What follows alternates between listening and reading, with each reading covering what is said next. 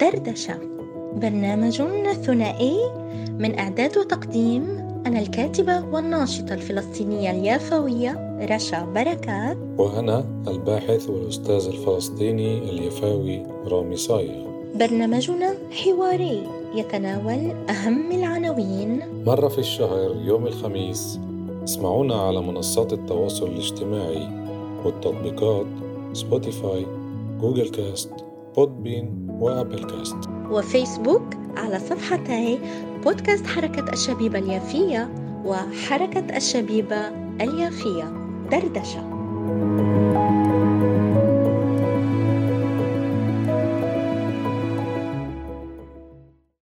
أسعد الله أوقاتكم مستمعاتنا ومستمعينا الكرام من جميع أنحاء العالم. حلقة جديدة من برنامجنا الثنائي دردشة. مع زميلتنا رشا بركات ابنة يافا الكاتبة والباحثة وأنا رامي صايغ الباحث من مدينة يافا. أقدم لكم حلقة جديدة هاي المرة. راح نقدم عن مدينتنا يافا وبالتحديد عن موضوع تم إغلاق الملفات عنه بسبب معروف طبعا ولأن بعد 75 سنة من النكبة وكأنه الأحداث اللي صارت هي من العصور الحجرية. عنواننا اليوم هو عن الأملاك الفلسطينية المسلوبة بمدينة يافا أي سرقة الأراضي منذ النكبة وشرعنتها. والأكذوبة الصهيونية عن ترك الأغنياء أملاكهم قبل النكبة وكمان أكذوبة اللي هي بيع الأراضي. كل هاي الأمور رح نتحضها ورح نحكي عنها ورح نكشف الحقائق مع زميلتنا رشا بركات اللي بوجه لها الميكروفون تحياتي رشا. أهلا وسهلا بمستمعينا الكرام حول العالم أجمع. صباحكم مساكم خير. بكل التوقيت يعني العالمي حيث أنتم تتواجدون. طبعا من بودكاست حركة الشبيبة اليافية الذي عودكم أن يطرح أهم العناوين إن كان على الصعيد الثقافي الاجتماعي السياسي الترفيهي الرياضي إلى آخره. اليوم حلقتنا في دردشة زميلي رامي صايغ وأنا مهمة جدا لأنها تمس كل أهل شعبنا الفلسطيني وكذلك القضية الفلسطينية برمتها وأيضا الثقافة التي اخترقها الاحتلال ثقافة البلاد أجمع. تم اختراقنا كعرب وكغرب ثقافيا بشكل يعني مؤسف. وبالطبع يعني نقول غير عادل. اختراق ثقافي مميت للإنسان وللضمير الإنساني. اليوم عنوان حلقتنا كما قدمها زميلي رامي صايغ عن الأملاك المسلوبة و... وعن الأكذوبة الكبيرة بأن الفلسطينيين باعوا أراضيهم وتركوها وإلى آخره. وكل ما ين... ما يتبع هذه هذا العنوان من آه عن عناوين آه متفرعة. نريد اليوم أن نناقش هذا الأمر بدقة. سرقة أراضينا سرقة أملاكنا سرقة وطننا سرقة عناويننا سرقة مواطنتنا سرقة ذاكرتنا. النكبة بما معناها بمعناها الحقيقي. نريد أن نفضح عن حقيقة النكبة وليس أن نطمس أو يعني نقبل بهذا الطمس الذي يحصل. نريد أن نفضح عن الطمس. اليوم في حلقتنا دردشة أريد أن أتطرق إلى موضوع كنت أنا قد كتبت عنه في كتابي لم أتذوق برتقال جدي وهو بحث سردي ومستند لحفظ حقية كامل شعبنا في أرضه كتبت أيضا في خانة من خاناته ناقشت فيها حول عنوان هل باع الفلسطينيون أرضهم؟ وهي في صفحة رقم 64 من الكتاب.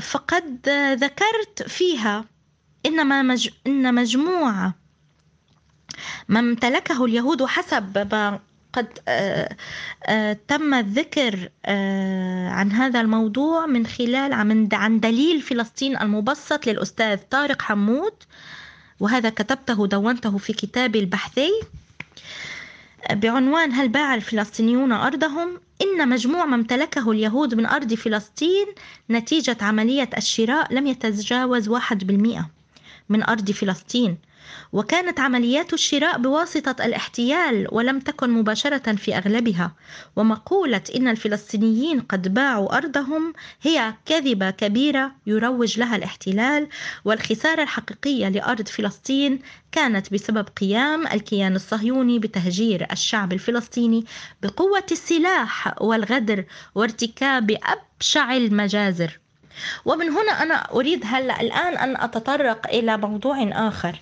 بحال تم بيع بعض الأراضي وطبعا نحن كلنا نقول أن أغلب عمليات البيع التي يعني تم تحديدها والتدقيق بها لم تكن من الشعب الفلسطيني كافة. وكذلك ما تم بيعه من القليل القليل فهو كان يعني احتلال بسطوة الإرهاب والسلاح والقوة والأسر والترهيب والقتل وتمشيط المدن والقرى والصحراء. فهل هذا يعني هل هذا يجوز؟ فالعقود كلها تلغى. وهذا إضافة إلى أن شعبنا قاوم ولم يرضى بالتسليم. وكل ما يبث حولنا هو أكذوبة هو أكاذيب باطلة. باطلة باطلة. وكان هناك عمليات ترهيب وملاحقات وأنا من بين تلك العوائل فجدي عبد الرؤوف إبراهيم بركات وأخوانه طبعا آل بركات يعني زكي وحسن وغيرهم. لدينا من الأملاك الكثيرة والكبيرة وليس فقط في مدينتنا يافا وإنما على امتداد فلسطين وفي اللد والرمل وغيره. وكنا من تجار البرتقال وليس فقط البرتقال الحمضيات على أنواعها. ولدينا شركات أخرى ومعامل أخرى في صناديق الخشب والأكسسوارات التابعة لكل تلك وإضافة إلى المخازن وغيره أملاك وأراضي وبدور وبيوت وقصور. نحن يعني كعائلة آل بركات وكل عوائل الفلسطينية الملاكة آه، قد تم يعني تهجيرنا تهجير قسري وملاحقتنا وسرقة أراضينا وغيره. حتى من لا يملك ذرة من التراب فهو له الحق بوطنه له عنوان ووطن وأرض. لا يحق لأحد أن آه، أن يقول له أن أنه ليس لديه أي عنوان أنه ليس لديه ذاكرة ليس لديه آه، تاريخ ليس لم يكن موجودا في الأصل. فهذا هذه كلها أكاذيب. وأنا من العوائل المباشرة التي تمت سرقتها وبكامل الوقاحة وملاحقة أهاليها. وجدي يعني جدي من الذين أسروا أسرهم البريطان ثم نفوهم إلى مصر وعذبوهم وكانوا وكان من الملاحقين وفي والصهاينة أيضا لاحقوه وهجروه تهجير قسري واستولوا على الأملاك وغيره. يعني ف يعني نحن الذين نعيش عشنا التاريخ ونعيش اليوم الحاضر. فكيف لهم أن يكذبوا على عوائل عاشت التجربة؟ لا زلنا موجودين يعني وأنا حفيدة ولا زلت موجودة يعني وكلنا يعني آه، عاصرنا أهالينا وعرفنا الحقائق و... ولدينا التاريخ الحقيقي وليس المزور. ف فهذا موضوع يجب أن يتم يعني فتحه من الجميع. ومن يعني كذلك يسرقون بعض عناوين بودكاستنا برامجنا في البودكاست.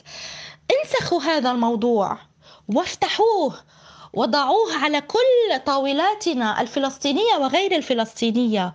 لنفتح هذه المواضيع ولنضج فيها لأن أرضنا سليبة ومسروقة وتم تمشيط قرانا ومدننا وصحرائنا وكل فلسطين كل موطننا. تم تمشيط كل أماكننا وعناويننا وتهجير أهالينا تهجير قسري بالإرهاب والتدمير والقتل والأسر والملاحقة والسرقة. وواجب علينا كمان زميلتنا رشا إنه نخبر المستمعات والمستمعين من كل أنحاء العالم ان كانوا فلسطينيين أو غير فلسطينيين عن شرعنة سرقة الأراضي. بعد ما تم طرد ما يقارب ال 800 ألف فلسطيني من مدن وقرى تم تسجيل هاي الأراضي تحت اسم الدولة الجديدة اللي هي دولة الاحتلال. وتم شرعنة كل هاي السرقة تحت غطاء القانون المحلي. وتم كمان إقصاء صاحب الأرض حتى لو كان داخل الوطن. على سبيل المثال عائلات تشردت وإحنا بدنا نحكي عن يافا. نجيب مثال عائلات كثيرة من مدينة يافا عائلة بركات طبعا هي واحدة منهم وعائلات أخرى اللي انقسمت ما بين الشتات وبين الوطن. بهاي الحالة تم اغتصاب أراضي بما يسمى الغائبين ألا وهم أصحاب الأرض الأصليين تم طردهم بالقوة. صاروا بين يوم وليلة بما يسمى لاجئين أو حسب تسمية الاحتلال الغائبون. عشان الشرعنة تزبط عملوا هذا القانون أوائل الاحتلال وصار بحوزتهم الأراضي والأملاك. اللي سيطروا عليها بالقوة.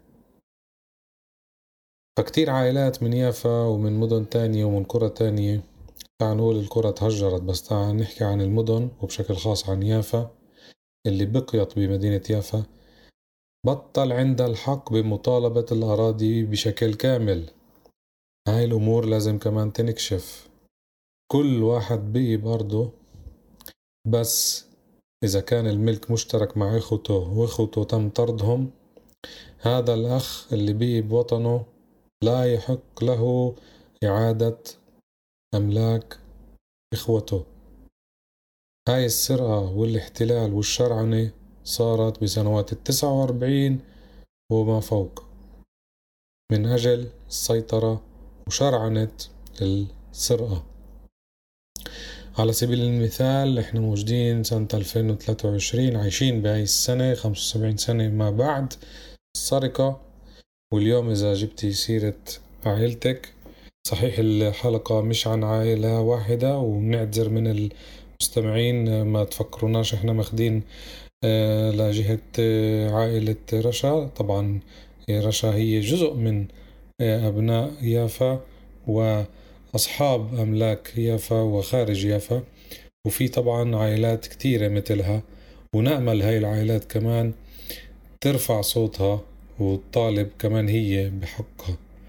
فعلى سبيل المثال 2023 سيتم خلال عام ونصف مشروع سكن على أرض جد رشا بركات اللي هي الأرض المسلوبة اللي كانت عبارة عن بيارات البرتقال اللي كانت طبعا مثل ما الكل بيعرف تصدر إلى مدن حوض البحر الأبيض المتوسط. بالستينات تم اغتصاب هاي الأرض وتم بناء ملعب كرة قدم وحكينا عنها ببرنامج صالون رشا حلقة خمسة وستين. وخبرنا المستمعين إنه الملعب كان على أرض عبد الرؤوف بركات وإخوانه. فواجب علينا نذكر القانون العنصري اللي كان ما بعد النكبة اللي منع كل مين آه تشتت بالنكبة إنه يتملك هاي الأرض من جديد. وبس اللي بقي بأرضه أو بملكه أو بمدينته بيقدر يطالب بس بالحصة تبعته. فعلى سبيل المثال إذا في إخوة ثلاثة اتنين منهم تشردوا مثل ما ذكرتي زميلتنا رشا فالأخ الثالث لا يحق له بمطالبة التلتين لأنه هو بس صاحب التلت هذا هو القانون العنصري هذا هو القانون الظالم هاي هي شرعنة السرقة. وللأسف الشديد أهالينا بوعوش لهاي الأمور إلا قلة قليلة من الأجيال الكبيرة وأجيال الوسط. تمام تمام زميلي رامي. وكذلك أود أن يعني ألفت النظر إلى يعني ضرورة آه، آه، التحرك آه، وخاصة أنا من فترة كتبت بيان باسم عائلتي وأسماء العائلات الأخرى بعض العائلات الأخرى لكي يعني نفعل ونتصرف. نعم شرعنة الاحتلال كذلك أمر يعني خطير جدا. بيلعبوا بالمواضيع لعب يعني بيتصرفوا فيها وخلص يعني وكذلك مرة كتبت مقالة وهي موجودة في كتاب آخر لي يعني راهبة في المنفى الجزء الأول. مقالات وحكايات رشا. أسميتها بالتزوير المشرعن. عن شرعنة الاحتلال كذلك. التزوير المشرعن. وإضافة لا يمكن أن ننسى كذلك تغيير المعالم والتسميات تغيير العناوين. هذا أمر خطير جدا. على أساس أنت عندك مثلا سندات ملكية قديمة وهلأ تغيرت غيروا المعالم غيروا أسماء الطرقات غيروا أسماء الشوارع غيروا يعني غيروها نهائيا. يعني تغيرت كتير. يعني جزء كبير خلينا لنكون دقيقين جدا ما نقول كله جزء كبير من المعالم تغير انهد وتحطم وتغيرت أسماء طرقات وأسماء شوارع وأسماء مدن وأسماء قرى إلى آخره. فبهالطريقة كمان عم بيضيعوا لك عناوين الموجودة عندك بسندات الملكية كمان ما تقدر تطالب فيها. عدا على أنك لا يحق لك أصلا أنك تطالب بأملاكك بما أنه طردوك وقالوا عنك أنك طلعت وسموك بالغائب. آه، فخلص أنت بما أنك ما كنتش من بعد 48 فخلص لا يحق لك بالمطالبة. يعني يعني منتهى الثعلبة والخبث و يعني أفاعي شو بدنا نحكي. على كل لا أه لدي كمان بكتابي لم أتذوق برتقال جدي أه بيض يعني بالمناسبة كتابي هذا قد تم ترجمته أيضا للغة الإنجليزية بعنوان I didn't taste my grandfather's oranges. ترجمته الأستاذة مايا إرسلان وكذلك أنا قرأت الترجمة قبل نشره ودقق بها كي أكون دقيقة في كل أعمالي. آه، وكذلك لأن دراساتي أيضا في الإنجليزية. فإذا وقد تم يعني إصداره ونشره أيضا. إذا في صفحة 65 من كتابي كذلك لم أتذوق برتقال جدي آه، هناك تطرقت لناحية أخرى حول أن آه، هناك بعض الأدبيات المطالبة باسترداد الذاكرة وبين النظرة الإسرائيلية عفوا على ذكر كلمة إسرائيلية أنا لا أقولها ولكن التي تقابل تلك الأدبيات والعمل الصهيوني الدؤوب. من هنا نعود لما ذكر في كتاب النكبة الفلسطينية في الحيز العام الإسرائيلي جذور الإنكار وذرائع المسؤولية. هذا اسم الكتاب وأنا فندت حوله يعني تطرقت أيضا إليه لأن كتابي هو بحث. ف وهو صادر عن مؤسسة الدراسات الفلسطينية. يعني هذا الكتاب الذي ذكرته في كتابي لم أتذوق برتقال جدي الذي هو من دار فواصل.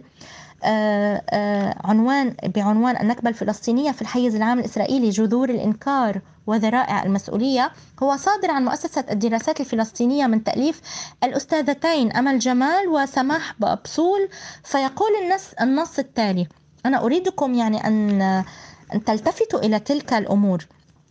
لهذا أتطرق آه، إليها.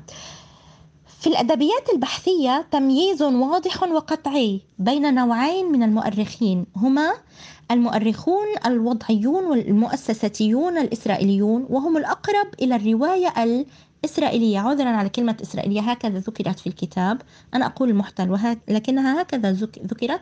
وسأذكرها لأن لأنها الفحوى يعني.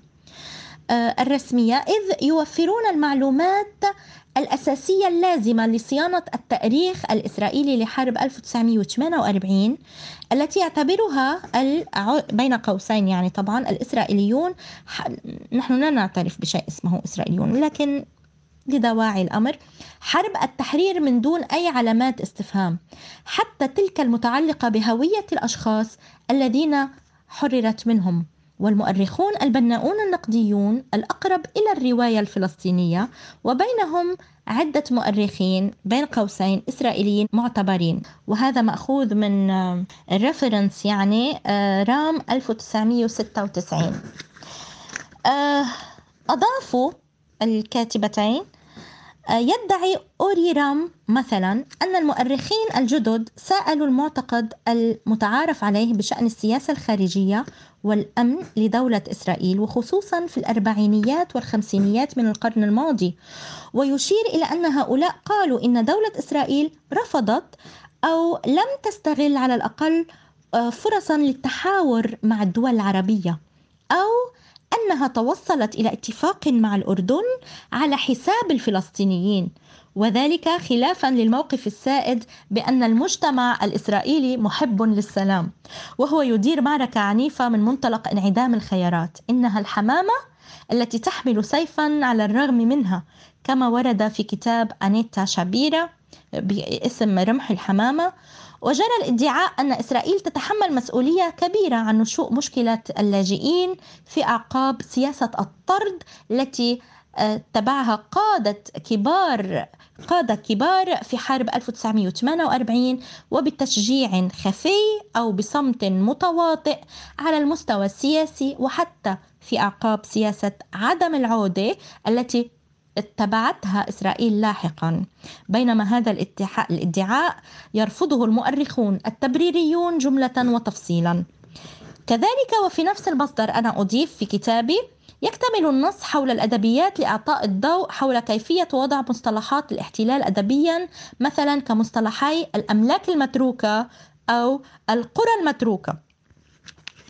يعني آه وأضفت وأضفت كذلك وقلت يؤسفنا كذلك أن نقول أن شعبنا الفلسطيني بما كان ولا زال لديه من مشاكل وضغوطات تلهيه عن تركيزه المستمر حول بناء قلعة أدبية مواجهة لتلك الأدبيات ومصطلحات الاحتلال الرنانة قد ضعف في هذا الأمر.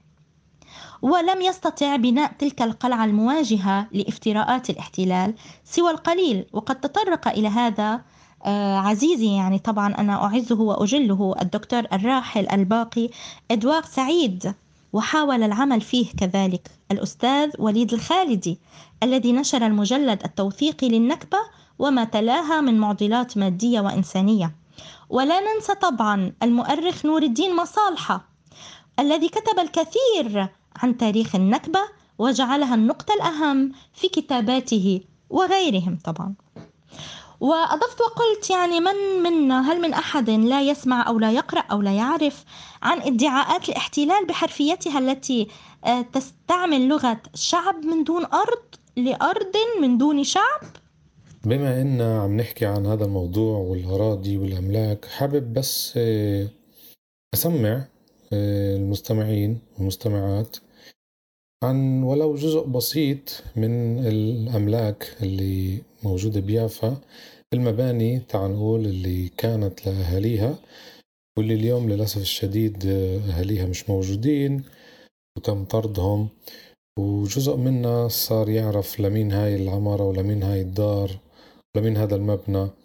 فحابب أشارككم ولو بنبذة بسيطة. بما أن بدينا بموضوع الأراضي والبركات اليوم بشارع غزة كان آه، أملاك كثيرة لهالبركات. وإذا بتشوفوا بأول الطريق عم بتم ترميم القصر قصر العيلة اللي كانت جنبه البيارة بالضبط بجنوب شارع غزة على آه، حدود آه، سكنة درويش. بعدها قبال القصر نفسه في قصر الست وردة. اللي تم شراؤه من قبل عبد الرؤوف بركات وإخوانه ما قبل النكبة اليوم للأسف القصر مهمل كتير وتم هدم جزء كبير منه. وطبعا آه، توسيع أراضي أو آه، شوارع على حساب الأملاك هاي. إذا ذكرنا موضوع آه، الأملاك طبعا البركات برضو عندهم مشروع الإسعاف. لعبد الرؤوف بركات. الإسعاف الكل سمع عن مقبرة الإسعاف قبل سنتين لما الهيئة الإسلامية طالبت باسترجاع هاي المقبرة. المقبرة اللي تم بناها بالعصور القديمة بالفترة تعنول العثمانية المتأخرة. الاسم طبعا مش صدفة لأنه كان هناك مشروع الإسعاف بقيادة أو بمبادرة عبد الرؤوف بركات. والحي الصغير كمان كان اسمه حي الإسعاف اللي هو ملاصق لحي المنشية وحي رشيد. في عنا كمان دار حسن بركات بشارع يافت اليوم اللي هو شارع الحلوة ما قبل آه، النادي الإسلامي. مبنى النادي الإسلامي الكل بيعرف آه، اليوم إنه هو الطابق الأول للنادي والتاني ساكنين فيه عائلات آه، مش يفوية. هذه كانت من أملاك عائلة البيروتي. كمان هاي العيلة كان لها بيوت بجانب المستشفى الإنجليزي بشارع الحلوة. ودار المسنين بجنوب يافا بآخر شارع يافت المبنى الأصفر. هذا كمان تابع للعيلة. وطبعا في عنا مبنى كتير مميز جنب النزهة اللي فيه منقوش على الحجر ذكرى بيروت برضو لهاي العائلة. وطبعا في عنا المبنى الرئيسي بشارع يافت المركزي شارع الحلوة اللي هو البيت الأخضر اللي تم احتلاله من قبل الجيش اللي احتل مدينة يافا الكتيبة اللي احتلت مدينة يافا واللي طبعا صادرت كل أملاك القصر نفسه واستعملته كمحكمة عسكرية بكل وقاحة. وهذا القصر تابع لعائلة الشيخ علي. طبعا في عنا عائلة القطان اللي متواجد بيتها أو عمارتها بحدود حي الجبلية وكمان بيت آه، تم إغلاقه من سنوات اللي موجود بشارع آه، ما يسمى شبت إسرائيل أو عبد الرؤوف البيطار هاي لعائلة القطان. في عنا كمان قصر الدكتور فؤاد الدجاني اللي حولوه لقصر أو لمركز للعرض الموسيقي. بالضبط آه، بجانب مستشفى فؤاد الدجاني اللي تم بناؤه بالثلاثينات من القرن العشرين. بنفس المنطقة بشارع النزهة في عنا دار آل زفتة اللي ترممت من قبل بلدية الاحتلال قبل بضعة سنوات وتم تحويلها للمحكمة الشرعية. في عنا طبعا العمارة الكتير مشهورة هي عمارة البلدية لصاحبها عاصم بيك السعيد. اللي بنى هاي العمارة بفترة الحكم البريطاني وصارت عمارة البلدية وكمان عمارة للسكن لعائلته. بالقرب منها بالجهة المعاكسة العمارة آه، عمارة البهو بالضبط بالمنطقة اللي كان فيها الدوار بفترة الحكم البريطاني اللي آه، محاذية لمحطة البنزين اللي برضه تم افتتاحها من قبل أهالي يافا الفلسطينيين. خلف آه، محطة البنزين اللي مذكورة بشارع النزهة في عمارة أمين نصيف اللي هي عبارة عن طابقين وقبالها مقابل لهاي العمارة فندق أبو غزالة لعائلة آه، أبو غزالة المعروفة. طبعا لقدام شوي لجهة الغرب في عنا سوق الصلاحي سوق الدير سوق الدرهلي سوق البطمة سوق الخضرة كلها هي أملاك لأهالينا الفلسطينيين اللي تم تهجيرهم عام النكبة. وطبعا جنب برج الساعة أو قباله بالجهة الشرقية في عنا خان الظريفية لصاحبه مصطفى الظريفي وتحت الخان وسوق الدير اللي كان تابع لبطركية الروم الأرثوذكس اللي للأسف جزء منها تم مصادرته وجزء تاني تم آه، أجاره لشركات غير فلسطينية. فحبيت أشارككم بهاي المعلومات بما أنه كتير من أهالينا بيعرفوش وخاصة من المتواجدين بمدينة يافا وطبعا في مئات من الأمثلة للأسف الشديد الاحتلال هدم مئات البيوت والقصور في أحياء العجمي والجبلية سنوات الستين والسبعين. وطبعا الهدف معروف لطمس المعالم الفلسطينية لمدينة يافا. ومحو هاي العمارة المميزة اللي كتير تختلف عن طراز اليوم. نأمل أنه المعلومات هذه آه، توصل للجميع خاصة لأهالي يافا إن كان بمدينة يافا وإن كان بالشتات. آخر ملاحظة حابب أقولها إنه الأغنياء ما تركوش أملاكهم آه، كاختيار. الأغنياء كانوا زيهم زي باقي الشعب الفلسطيني كانوا تحت خطر القتل تحت خطر اغتصاب الأطفال تحت خطر زجهم بالسجون أو تحت خطر التعدي عليهم. ويجب أن نشدد أن هذا ليس هروبا بل هذا دفاعا عن النفس ويا ريت أهالينا بالداخل يتفهموا اللي صار واللي ترك المدينة مش بإرادته إنما تركها خوفا عن حي... على حياته خوفا على عائلته. وطبعا صاحب الحق لا يجوز سلب حقه حتى ولو تم طرده بالقوة. آه نعم رامي. آه تماما. وهناك كذلك لابد أنه يعني أقول هاي الملاحظة أنه كذلك سيناريو غني فقير آه كذلك هاي لعبة من هاي الألعاب بيلعبوها علينا يعني أجندة من الأجندات. غني فقير. شو ما دخل؟ يعني في فقير آه، آه، عفوا يعني ببيع أمه ب مثل ما شفنا مؤخرا حدا عميل فقير باع أهله وأحبابه وشعبه وأرضه بكروز دخان كان عميل للصهاينة يعني. ف وفي كذلك أغنياء قاوموا وسجنوا وأسروا و... يعني ما موضوع غني فقير هاي كلها لعبة خبيثة كمان من ضمن يعني الألعاب اللي حرام يعني الواحد يعني بينقهر إنه هالقد هالمجتمعات كانت ركيكة ودغري وهشة ودغري يعني بتتقبل مجتمعاتنا كلها العربية. دغري عم تتقبل أي شيء بينحكى ويلا و يعني الموضوع أخلاقي. خلينا نحكي بالأخلاق بالإنسان. وكذلك لا ننسى أن الفلسطيني يعني ليس كما يبث حوله لم يترك أرضه آه، وإنما مورس عليه عصابات كلنا يعرف الهجنة وغيرها. آه، مشطت أنا دايما بحكيها هاي المصطلح مشطت القرى والبيوت عفوا القرى والمدن والصحراء وكله.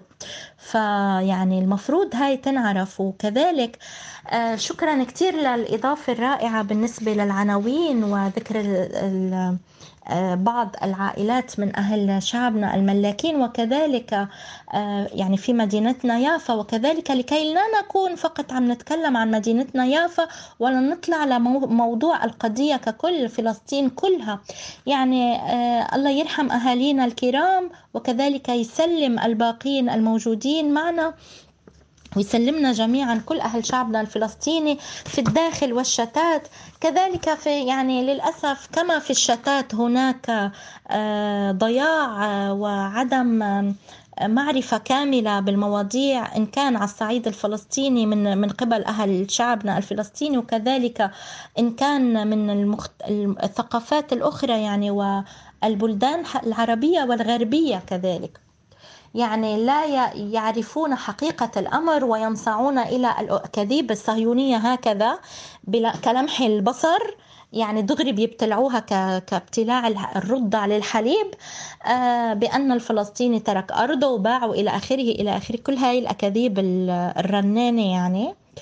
آه، فكذلك يعني أهالينا في الداخل يعني هناك من لا يعلم عن تلك الحقائق. وهناك يعني للأسف بحكم الطمس وحكم الدولة الجديدة يعني إقامة دولة جديدة طبعا لا دولة لإحتلال نقول ولكن بحكم الأمر الواقع فهناك يعني تغييب كامل وعدم معرفة وعدم وعي وعدم فهم للسيناريو.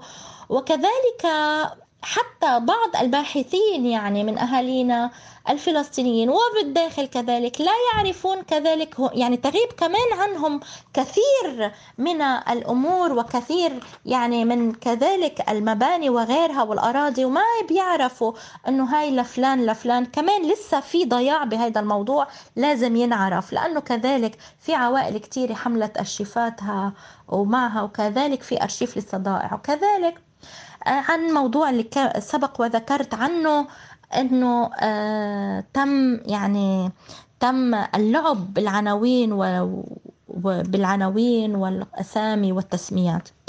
إضافة إلى ذلك آه كنت حابة أحكي لنكون كمان يعني أن نتكلم عن الصعيد الفلسطيني الجامع ككل عن كل أحق أحقية شعبنا الفلسطيني بأكمله. كل أطيافه وكل فلسطين وليس فقط يعني قرى أو مدن أو إلى آخره أو حبيبتنا مدينتنا يافا اللي عم كذلك نحكي عن موضوعها وضرورة نفتح موضوعها لأن هي الأساس المدن من المدن الأساسية اللي تعرضت لهذا لهذه النكبة بشكل رئيسي لأنها هي الأساس كانت الدفة الاقتصادية وبالتالي كان معمول تركيز على أهاليها الملاكين الكبار ليطلعوهم لياخذوا هاي الأملاك. كذلك خلينا نغطي عن باقي آه، آه، عن كل فلسطين ولأن كذلك يعني حلقتنا طبعا هي فلسطينية تشمل كل فلسطين وكل القضية الفلسطينية وكل الحق الفلسطيني وكل الشعب الفلسطيني. من يملك ومن لا يملك ومن لا يملك حبة تراب في فلسطين فهو يملك وطن فهو من وطن وهو وله الحق بانتمائه لوطنه. وموضوع الوطن ليس فقط عبارة عن ملك إنه ليس يعني آه، شركة وليس مؤسسة. أنا أملك أسهم فيها أو لا. هو وطن هو تاريخ هو جذور هو انتماء. فمن لم فمن يملك ومن لا يملك يجب أن ينتمي إلى هذا الوطن ولا ولا يمكن أن نمحي آه، قضية شعب وتاريخ شعب وثقافة شعب وتراث شعب وهوية شعب بأكمله. إذا آه، لدي أيضا ملحوظة كتبتها في صفحة 67 من كتابي البحثي لم أتذوق برتقال جدي. أن هناك إضافة يعني لكل ما يقال آه، من هذه الألاعيب يعني وأنه وأن يعني مهما طال افتراء الاحتلال وحاول أن يلعبها لعبة القط والفأر وأنه هو الضحية وأن أنهم هم الصهاينة المحتلين عادلين وأن دولتنا ودولة آبائنا وأجدادنا فلسطين كانت فارغة تماما من السكان وأنها أرض دون هوية ودون تاريخ ودون بشر وأنها أنزلت فقط لهم وبالتالي على جميع الدول أن يقبلوا بها بما يريدونه هم.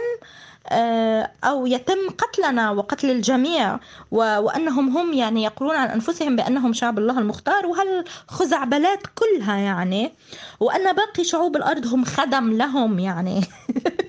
عن جد يعني أمور شيطانية يعني لساتنا بنحكي فيها وللأسف يعني.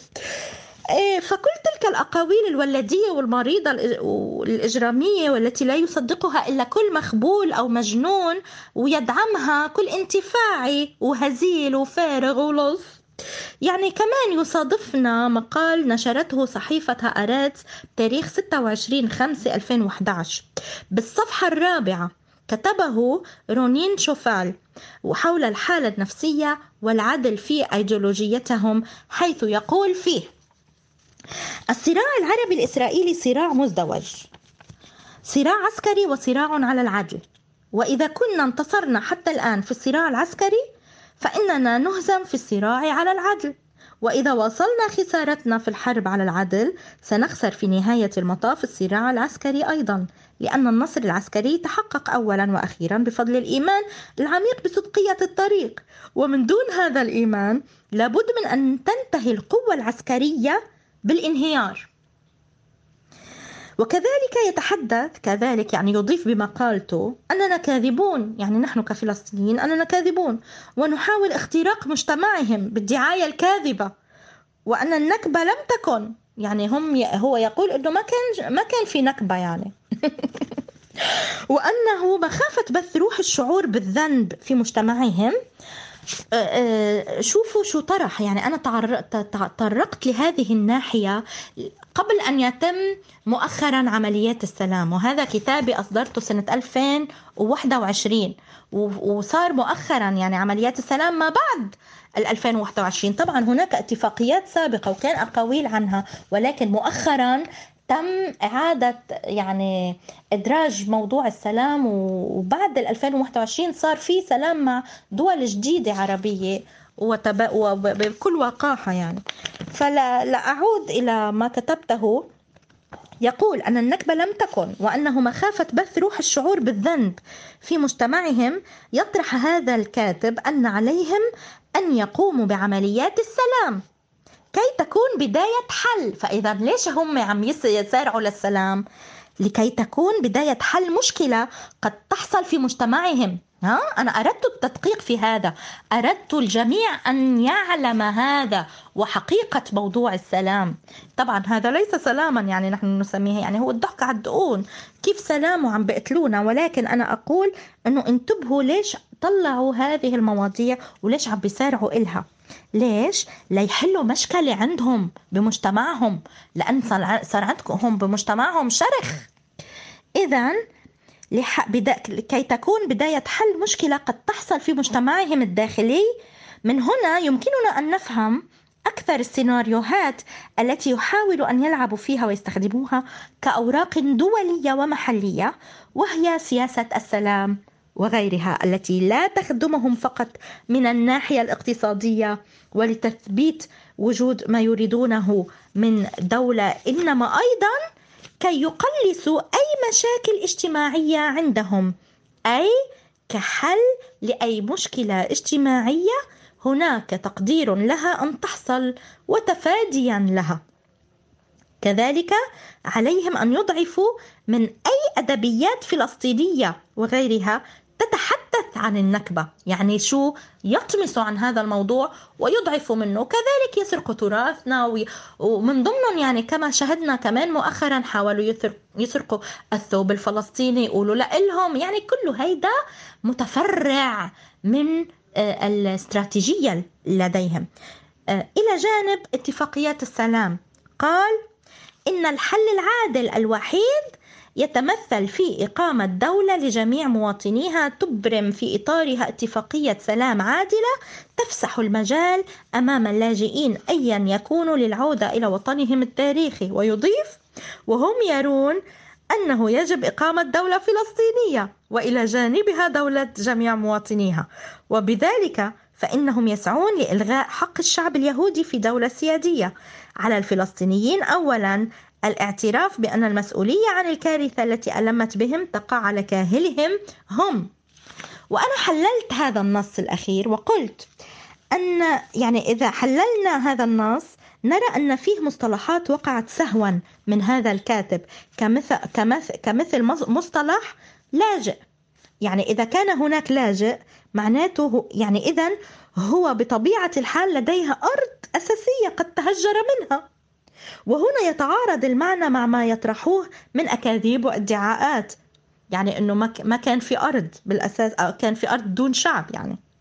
أما ثانيا كذلك حللت وقلت جملة اصطلاحية كاملة وقع فيها وهي للعودة إلى وطنهم التاريخي. يعني يعني هو يطرح ما يريد طرحه ويكذبنا. وفي الوقت نفسه يناقض نفسه ويطرح نفسه كاتبا وسياسيا وأديبا و و و يعني يا سلام. وهكذا نقول في العامية في لهجتنا الفلسطينية يا سلام. أما الباقي من نصه الخطير طبعا أن المسؤولية عن الكارثة تقع على كاهلنا نحن وهكذا يجب أن نعترف لأنفسنا. يعني هذه سياستهم الخبيثة المحنكة وبث الصيت ضدنا أننا نحن السبب وأننا نحن المسؤولون. إلى آخره. كذلك كتبت أمور كثيرة وتطرقت أيضا لما كتبه وصرح به الحاج الأمين الحسيني مفتي فلسطين. فقال لا صحة لهذه التهم التي يروجها الأعداء من يهود ومستعمرين فإن العطف الذي بدأ من مصر وسائر الأقطار العربية على قضية فلسطين والحماسة الشديدة لها والتنادي لنصرتها والاستماتة في سبيل الذود عنها أقلق هؤلاء الأعداء فشرعوا ينشرون الأراجيف ويذيعون الإشاعات الباطلة عن أهل فلسطين ويرمونهم بمختلف التهم تشويها لسمعتهم وتنفيرا لاخوانهم العرب منهم وصرفا لهم عن مناصرتهم وكانت التهمة الأولى أن أهل فلسطين باعوا أراضيهم وتمتعوا بأثمانها ثم جاءوا اليوم يدعون ويلا وثبورا فهم أحق باللوم لما فرطوا في أوطانهم انتبهتوا؟ كذلك يضيف والحقيقة تخالف ذلك كل المخالفة فإن الفلسطينيين قد حرصوا على أراضيهم كل الحرص وحافظوا عليها رغم الإغراءات المالية الخطيرة من قبل اليهود الصهاينة ورغم الضغط الاقتصادي عليهم بمختلف الوسائل من قبل الإنجليز. ومنذ تأسس المجلس الإسلامي الأعلى الذي انتخبه الفلسطينيون لإدارة المحاكم الشرعية والأوقاف والشؤون الإسلامية في فلسطين سنة 1922 قد قام بأعمال عظيمة لصيانة الأراضي من الغزو اليهودي الصهيوني. فمنع بواسطة المحاكم الشرعية التي كان يشرف عليها بيع أو قسمة أي أرض كان للقاصرين نصيب فيها. وكذلك اشترى المجلس من أموال الأوقاف الإسلامية كثيرا من الأراضي التي كانت عرضة للبيع. وأقرض كثيرين من أصحاب الأراضي المحتاجين قروضا من صناديق الأيتام ليصرفهم عن البيع. وكان يعقد مؤتمرا سنويا من العلماء ورجال الدين لتنظيم وسائل المقاومة لليهود الطامعين في الأراضي. الصهاينة يعني. وقد تعرضت أنا شخصيا أن يقول المفتي سيادة المفتي أنا شخصيا وقد تعرض هو يعني شخصيا لحملات شديدة من الإنجليز واليهود الصهاينة عندما كنت رئيسا لهذا المجلس بسبب ما كان يقوم به من نشاط في منع بيع الأراضي لليهود الصهاينة. وهناك تفنيد وأنا فندته بالأرقام إلى آخره وأن آه لم يكن هناك بيع وغيره ولكن وحتى أن إن تم بيع وبنسبة بسيطة جدا كان تحت ظروف سيئة جدا و و وفرض يعني تهديدات وبال بممارسة الإرهاب وغيره والقتل والأسر والملاحقة. إلى آخره. لذا يعني آه، نود منكم أن تعرفوا هذه الحقائق أيها المستمعون. وكذلك من أجل هذا أنا قد ترجمت كتابي. كتابي لم أتذوق برتقال جدي وطبعا هذه الحلقة ليست فقط عن كتابي يعني هي حلقتنا الثنائية لزميلي رامي صايغ وأنا ونحن نتكلم عن كل القضية الفلسطينية عن عن موضوع هذا البيع. وأنا يعني آه، تطرقت بنبذات من كتابي لأني كتبت أيضا حول هذا الموضوع. آه، نود منكم أن تفهموا هذه الحقائق وتعوا. يعني الوعي هو من والعلم والقراءة آه، من أهم الأمور التي يجب علينا أن نقدم عليها. والآن أستمع وأسلم الميكروفون إلى زميلي رامي صايغ شكرا كتير رشا. أتحفتينا بالمعلومات هذه أكيد اللي ما قرأش كتابك إن شاء الله عن قريب لما يوصل كتابك على فلسطين كتاب لما تذوق برتقال جدي باللغة العربية. إن شاء الله نقدر نبيع أكبر عدد ممكن لأنه كتاب بحثي مختصر ومفيد. يعني بالمختصر المفيد وفيه معلومات تاريخية وهامة وكمان معلومات آه، آه، خاصة بعائلتك الكريمة. آه، فيش إيش اضيف بصراحة بس إنه لما ذكرنا موضوع البيع وعدم البيع إحنا دايما بنشدد بحلقاتنا المختلفة إنه اللي اللي باع اراضي هو مش الفلسطيني. على سبيل المثال 400 ألف دونم بمرج بن عامر تم بيعه من قبل عائلة سرسك اللبنانية. وهذا الأمر حصل زمن الاحتلال البريطاني. وطبعا عنا عائلة الصباغ عائلة تويني آه، عائلات أخرى من سوريا ولبنان اللي كانت ملاكة بفلسطين بحكم آه، الواقع اللي كان وقتها. إنه الأراضي كلها تابعة للدولة العثمانية. وبعد منتصف الخمسينات من القرن التاسع عشر لما صارت الدولة العثمانية تقسم الأراضي بما يسمى الطابو صار في إمكانيات للناس تشتري وتبيع أراضي. وإحنا كمان للأسف سقطنا بهذه السياسة لما تم بيع أراضي آه، اللي ذكرتها طبعا بفلسطين بشمال فلسطين. مرج بن عامر وأراضي أخرى بالجليل. فهاي المعلومة طبعا كمان دار القباني السورية تذكرت هلأ برضه هي من اللي باعت بس أكتر عيلة باعت أملاك هي سرسك اللي كان كمان عندها بشارع بسطرس بمدينة يافا هي عمارة اللي آه، اليوم تحولت لمبنى سكني. شكرا كتير آه، لحسن الاستماع. الحلقة كانت شاملة وواسعة وسلطنا الضوء على مدينتنا المحبوبة اللي هي فلسطين المصغرة بقولها. هي الانعكاس لفلسطين. هي كمان طبعا العاصمة الثقافية. والحق لا يضيع إن بقينا وطلبنا فيه. بشكركم لحسن الاستماع. وبترك الختام لزميلتي رشا بركات. الله معكم.